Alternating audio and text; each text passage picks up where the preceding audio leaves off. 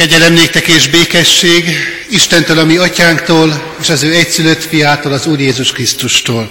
Amen. A mi segítségünk, Isten tiszteletünk és közös ígére figyelésünk megáldása, megszentelése jöjjön az Úrtól, aki teremtette az eget és a földet. Amen. Imádkozzunk. Urunk Istenünk, mindenható mennyei atyánk az Úr Jézus Krisztus által. Köszönjük neked mai alkalmat, ezt a napot, és ebben a napban az elkészített együttlétet itt a te házadban, ebben a templomban.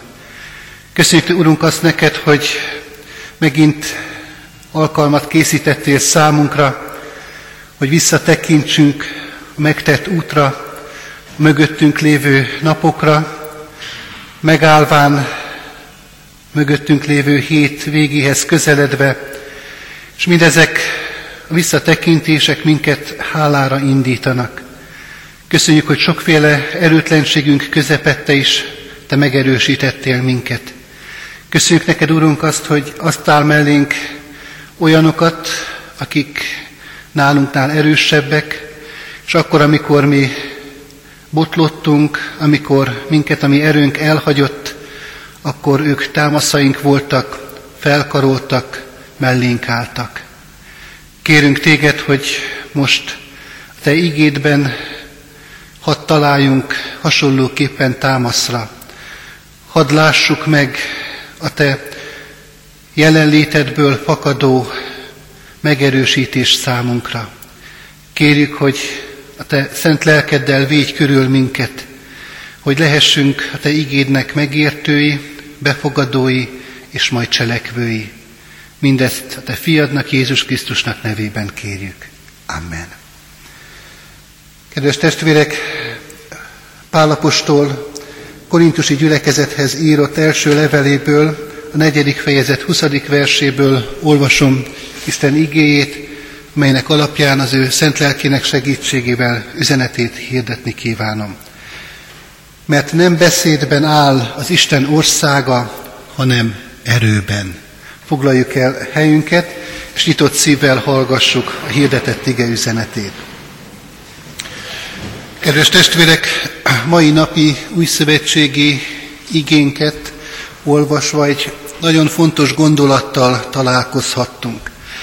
Az apostolok cselekedeteiről írott könyv eddig olvasott fejezetei, de a későbbiek is arról szólnak, hogy az első keresztény nemzedék életében Isten szent lelkének ereje, hatalma szinte kézzel fogható és tapintható volt. Nagyon erőteljesen növekedett, gyarapodott az akkori gyülekezet. Nagyon dinamikus volt az akkori keresztény közösség, Jeruzsálemi gyülekezet élete, hogy ezt a napi igében láthattuk. Az egyik nap még három ezren voltak, és rá kis idő elteltével néhány hét vagy hónap múltán már ötezret számoltak össze a hívők körében. Az volt a kérdésünk reggeli alkalom együttlétünk során, hogy mi volt a magyarázata ennek a dinamizmusnak, ennek az erős növekedésnek. És hát megértettük az ige alapján, hogy nem nagy titokról van itt szó, hanem egy nagyon fontos alapigasságról, hogy tudnélik, Krisztus volt a középpontban. Ő volt mindennek az alapja, a kiindulási pontja. És ebből fakadt minden szép gyümölcs, amit láthattunk és láthattunk a reggeli igében. Ehhez kapcsolódva olvastam és olvasom most föl a korintusi első levélből a negyedik fejezet 20. versét, amely szintén erre a gondolatra irányítja a figyelmünket. Pálapostól itt ugyan egy egészen más összefüggésben, de mégiscsak ugyanazt a gondolatot fogalmazza meg, hogy tudnilik az Isten országa ebben a földi életben alapvetően nem beszédben áll, hanem erőben. Ahol az Isten országa jelen van, ott erők hatnak. Ott ennek az erőnek, az Isten országának az ereje nyilvánvalóan működni kezd. Miért volt Pálapostól számára ezt a gondolatot ilyen markánsan fontos hangsúlyozni? Azért, mert a korintusi gyülekezetben egy olyan sajátos helyzet állt elő, hogy nagyon sokan sokfélét mondtak. Finoman fogalmaztam, kicsit markánsabban akarom a véleményemet elmondani, akkor azt kell, hogy mondjuk, hogy komoly feszültségek, ellentétek, pártoskodások voltak ebben a közösségben. És hát mindenki a maga álláspontját hangoztatta. Nem biztos, hogy ez az álláspont mindig helyes volt. És nem biztos, hogy ezek a vélemények mindig Istentől eredtek. De lehet, hogy egy-egy ilyen álláspont nagyon nagy erővel hangzott a gyülekezetben, és sokakat vonzott is, éppen a hang erejénél fogva. És erre nézve mondja Pálapostól azt, hogy az Isten országa nem beszédben áll, hanem erőben. Másképpen fogalmazva, hogy kinek van igaza a gyülekezetben, nem annak a függvénye, hogy ki milyen hangosan képes a maga véleményét, vélt vagy valós véleményét, igaz véleményét hangoztatni, hanem hogy kinek az élete mögött van ott az Isten országának az eleje, ereje. Ezért mondja az apostol, nem beszédben áll az Isten országa, hanem erőben. Ugyanakkor ez a, az ige bátorítást és biztatást is jelent. Nem csak a korintusiak számára, hanem számunkra is. Hiszen nap mint nap tapasztaljuk azt, hogy bizony elfogy a mi erőnk. Végére érünk az erőnknek. Nincs már bennünk lelkesedés, nincs már sokszor kedvünk sem ahhoz, amit véghez kellene vinnünk. Érezzük napról napra, erőre lenne szükségünk. És az a kérdés, hogy honnét meríthetünk, honnan jön az erő. És ebből a fölolvasott igéből nagyon egyértelmű a válasz számunkra, az Isten országa nem beszédben áll, hanem erőben. Nos hát, kedves testvérek, ezt a gondolatot próbáljuk egy kicsit most körüljárni, megvizsgálni, kibontani. Milyen üzenettel bír ez számunkra? Az első kérdés, amit érdemes megvizsgálnunk, miből lehet látni, hogy az Isten országa valóban nem beszédben áll, hanem erőben. Picit pontosítva a kérdést, így is fogalmazhatjuk, honnan tudta ezt Pálapostól ilyen határozottan és magabiztosan állítani. Most hát, kedves testvérek, erre a kérdésre a következő a felelet. Először is abból tudta Pálapostól, hogy milyen az Isten országának az ereje, hogy ezt megtapasztalta a maga személyes életében. Megtapasztalta akkor, amikor a damaszkuszi úton haladt, és egyszer csak egy olyan helyzetbe került ez a magabiztos és öntudatos ember, hogy a lováról porba hullott, szeme világát elveszítette, teljesen magatehetetlenné vált. Ő, aki másokat vezetett, katonáknak az élén haladt, most vezetésre szorult, és vakon tapogatózott. Pálapostól ott a damaszkuszi úton átélte és megtapasztalta, milyen óriási az Isten országának az ereje. És aztán a későbbiek során azt is megtapasztalhatta az apostol, hogy ugyanez az erő milyen mértékben képes az ő életét, az ő gondolkodásmódját átformálni és alakítani. Saulusból Paulus lett. Ez a két név jól jelzi azt az változást, azt a különbséget, amely Pálapostól életében végbe ment. Másodszor azt is nyilvánvalóan felfedezte az apostol, hogy az Isten országának ereje nem csak ő ráhat, hanem sokakra, másokra is. Mindazok életében megjelent, akik közé küldetett. Ahol Krisztust hirdette az apostol, ott mindig történt valami. így is mondhatjuk, megmozdult az álló víz. Nem biztos, hogy ez pozitív mozdulás volt.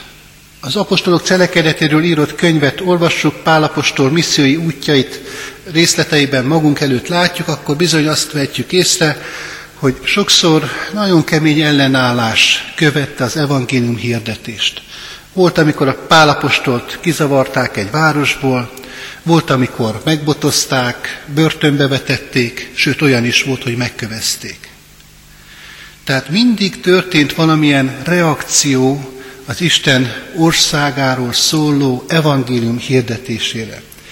És volt olyan is természetesen nagyon sokszor, amikor emberi szívek megnyíltak, amikor befogadták az evangéliumot. Tehát valami mindig történt az apostol szolgálata által. És ez is azt bizonyította Pálapostól számára, hogy az Isten országa nem beszédben áll, hanem erőben. Az Isten országa ma is ugyanígy hat és működik. Bart Károly, 20. század egyik neves teológusa azt mondta, hogy a szószék az Isten országának az arénája. Mert amikor a szószékről hangzik az ige hirdetés, akkor mindig erők feszülnek egymásnak. Egyrészt az Isten lelke hat az ige hirdetése által, másrészt ott van bennünk, mint ige hallgatókban, sokszor az a gondolat, hogy amit hallunk, az nem is nekünk szól. Vagy az nem is úgy igaz, ahogy az elhangzik. Nem rám vonatkozik. És sokféle gondolata támad az embernek az ige hirdetés hallgatása közben. És ilyen módon erők feszülnek egymásnak. És valóban igaz ez, hogy a szószék az Isten országának arénája. Pálapostól onnét is tudta, hogy az Isten országa valóban erőben nyilvánul meg, hogy őt tette. És nem csak az evangélium hirdetésében hatottak erők az életében, hanem fizikai értelemben véve is megerősödött az apostol. Talán mindannyian jól tudjuk azt, hogy Pálapostól olyan betegséggel, olyan folyamatosan jelenlévő testi, fizikai problémával küzdött, amit ő maga imádságban Isten elé vitt. Így fogalmazta ő ezt meg, hogy Uram, vedd el azt a tövist az én testemből, ami gyötör engem, ami akadályoz abban a szolgálatban, amelyre engem elhívtál. És bizonyára azt is jól tudjuk, hogy ha bár ezt Pálapostól többször is kérte Istentől, Istennek az volt a válasza, elég néked az én kegyelmem, mert az én erőm a te erőtlenséged által ér célhoz. Pálapostól tehát onnét is tudta, hogy az Isten országa nem beszédben áll, hanem erőben, hogy őt az Isten országának ereje erőssé, másképpen fogalmazva álló képessé tette mindannak az emberfeletti szolgálatnak az elvégzésére, amire őt Isten elhívta. Ezért volt képes több ezer, sőt több tízezer kilométert megtenni, legtöbbször gyalogosan. Olvastam egy tanulmányt, amely arról szólt, hogy Pálapostól körülbelül mekkora utat tehetett meg a missziói útjai során. És a számítás végeredménye úgy jött ki, hogy közel 40 ezer kilométer volt ez a távolság, amit az apostol megtett a három missziói útja során. Hihetetlen nagy távolság. Talán tudjuk, hogy a Föld kerülete az egyenlítőnél nagyjából ez a nagyságrend. Mint hogyha az apostol egyszer körbejárta volna ezt a Földet. Ilyen erőssé tette őt Isten országának ereje, miközben az evangéliumot hirdette. Következő kérdés, amelyre fontos feleletet kapnunk, így tehető föl, miért kell ezt nekünk tudni, és miért fontos számunkra ennek az igének az igazsága. Most hát, kedves testvérek, azért fontos ezt a kérdést föltennünk és megválaszolnunk, mert nyilvánvaló, hogy másfajta erők is hatnak ebben a világban, nem csak az Isten országának az erői. Ezek az erők hatnak ránk is. Tapasztaljuk ezt, sokféle helyzetben, sokféle módon. A hétköznapokban úgy találkozunk ezekkel a másfajta erőkkel, hogy csüggettek leszünk, hogy a reményvesztettség lesz úrá rajtunk, hogy egyszer csak olyan állapotba jutunk, hogy céltalannak látjuk az életünket. Sőt, depresszióig, akár életuntságig is elsodorhat minket egy-egy ilyen helyzet. Ki ne érzett volna már ilyen dolgot át, ki ne tapasztalta volna már meg ennek a másfajta negatív előjelű erőnek a jelenlétét. Az a kérdés, hogy van-e ellenerő ebben a világban. És hát egészen egyértelműen és nyilvánvalóan mondhatjuk a választ erre a kérdésre, hogy igen, van. Az Isten országának az ereje. Az Isten országának az ereje képes minket erőssé tenni, hogy az ilyen helyzetünkből fölálljunk, az ilyen helyzetekben megerősödjünk, és újra lelkesedjünk. Újra kedvünk legyen mindazoknak a feladatoknak a véghez vitelére, amelyet kaptunk, Istentől rendelt feladatként. És hogyha ez így van, akkor egyetlen egy kérdés marad számunkra megválaszolatlanul. Hogyan lehet az Isten országa jelen az én életemben? Hogyan tapasztalhatom meg én magam is személyesen az Isten országának az erejét? Kedves testvérek, az Isten országának erejét, az Isten országának polgárai kapják és kérhetik. És éppen ezért az a kérdés számunkra, hogy mi az Isten országának a polgárai vagyunk-e. Másképpen fogalmazva, az Isten gyermekeivé lettünk-e. Még másképpen fogalmazva, átmentünk-e a sötétségből a világosságba, a halálból az életbe. Jézus Krisztus az, aki számunkra út, ilyen vonatkozásban is, aki átvisz minket egyik helyről a másikra, a halálból az életbe. Isten gyermekeivé lettünk-e? És hogyha ezt a kérdést pozitívan válaszolhatjuk meg, magunk életére nézve, hogy igen, akkor kérhetjük ezt az erőt napról napra. Kérhetjük, mert az Isten országának ereje az nem csak kiváltságos helyzetekre, személyekre és időszakokra adatik, hanem mindenki számára, aki kéri ezt tőle. A kérdés az, hogy megtesszük-e ezt, vagy pedig küzdködünk a végsőkig, magunk erejében bízva. És aztán eljutunk oda, arra a pontra, hogy teljesen kifogy az erőnk, teljesen összeroppanunk, kiborulunk. Gyökösi Endrének, neves pszichológusnak és ige hirdetőnek van egy nagyon érdekes és ilyen szempontból frappáns megfogalmazása. Ő mondta azt, hogy aki tud leborulni, az nem borul ki. Ez a kérdés. Tudjuk-e az Isten országának az erejét elkérni napról napra? az Isten gyermekei vagyunk, az Isten országának a polgárai vagyunk, akkor ezt megtehetjük. Akkor ez a kiváltságunk. Ezzel a lehetőséggel élhetünk. És akkor nem fogunk kiborulni, mert ezt leborulva lehet napról napra elkérni. A másik fontos szempont ebből a szempontból, hogy kezdjük el programszerűen szolgálni az Isten országát. Nyilván az Isten országának ereje nem egy-egy pillanatra adatik számunkra, hanem folyamatosan jelen szeretne lenni az életünkben. Éppen ezért fontos az, hogy eltökéljük magunk életében, hogy mi szeretnénk az Isten országát építeni ebben az életben. És akkor Józsuéval megfogalmazva mi imádságunkat, így könyöröghetünk napról napra, én azonban és az én házam az Úrnak szolgálunk. Hogyha ez a látásmód, ez a gondolkodásmód, és ez a lelkület van bennünk, akkor kérhetjük bátran az Isten országának erejét. Tegyük meg ezeket a lépéseket, hogy áradhasson Istennek életformáló, gyógyító, kereszthordozásra álló képessé tevő ereje a mi életünkben is. Így áldjon meg mindannyiunkat az ő erejével, a mi Urunk. Amen. Értek, és ezt az erőt együtt imádságban is kérjük. Urunk Istenünk, köszönjük neked a Te igédből kapott biztatást és útmutatást.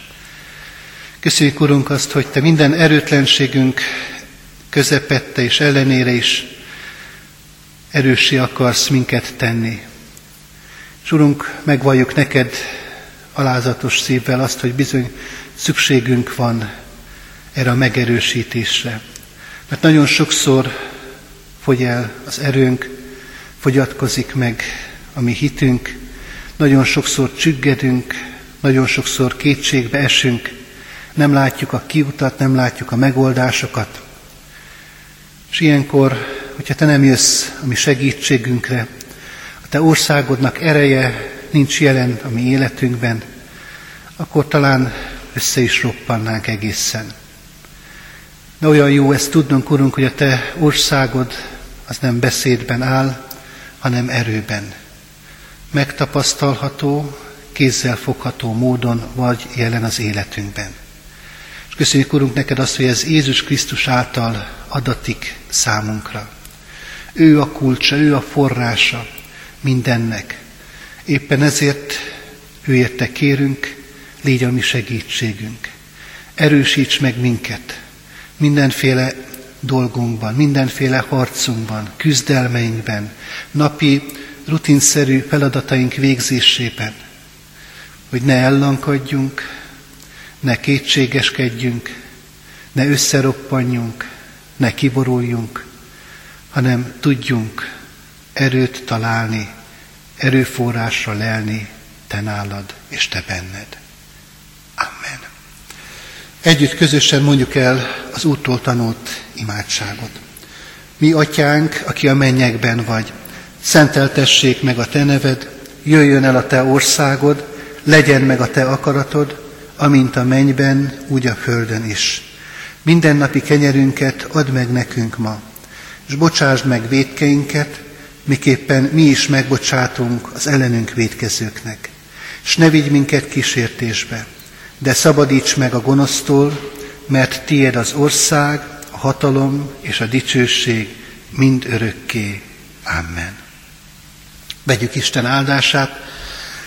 Az Istennek békessége, amely minden értelmet felülhalad, őrizze meg szíveteket, gondolataitokat az Úr Jézus Krisztusban. Amen.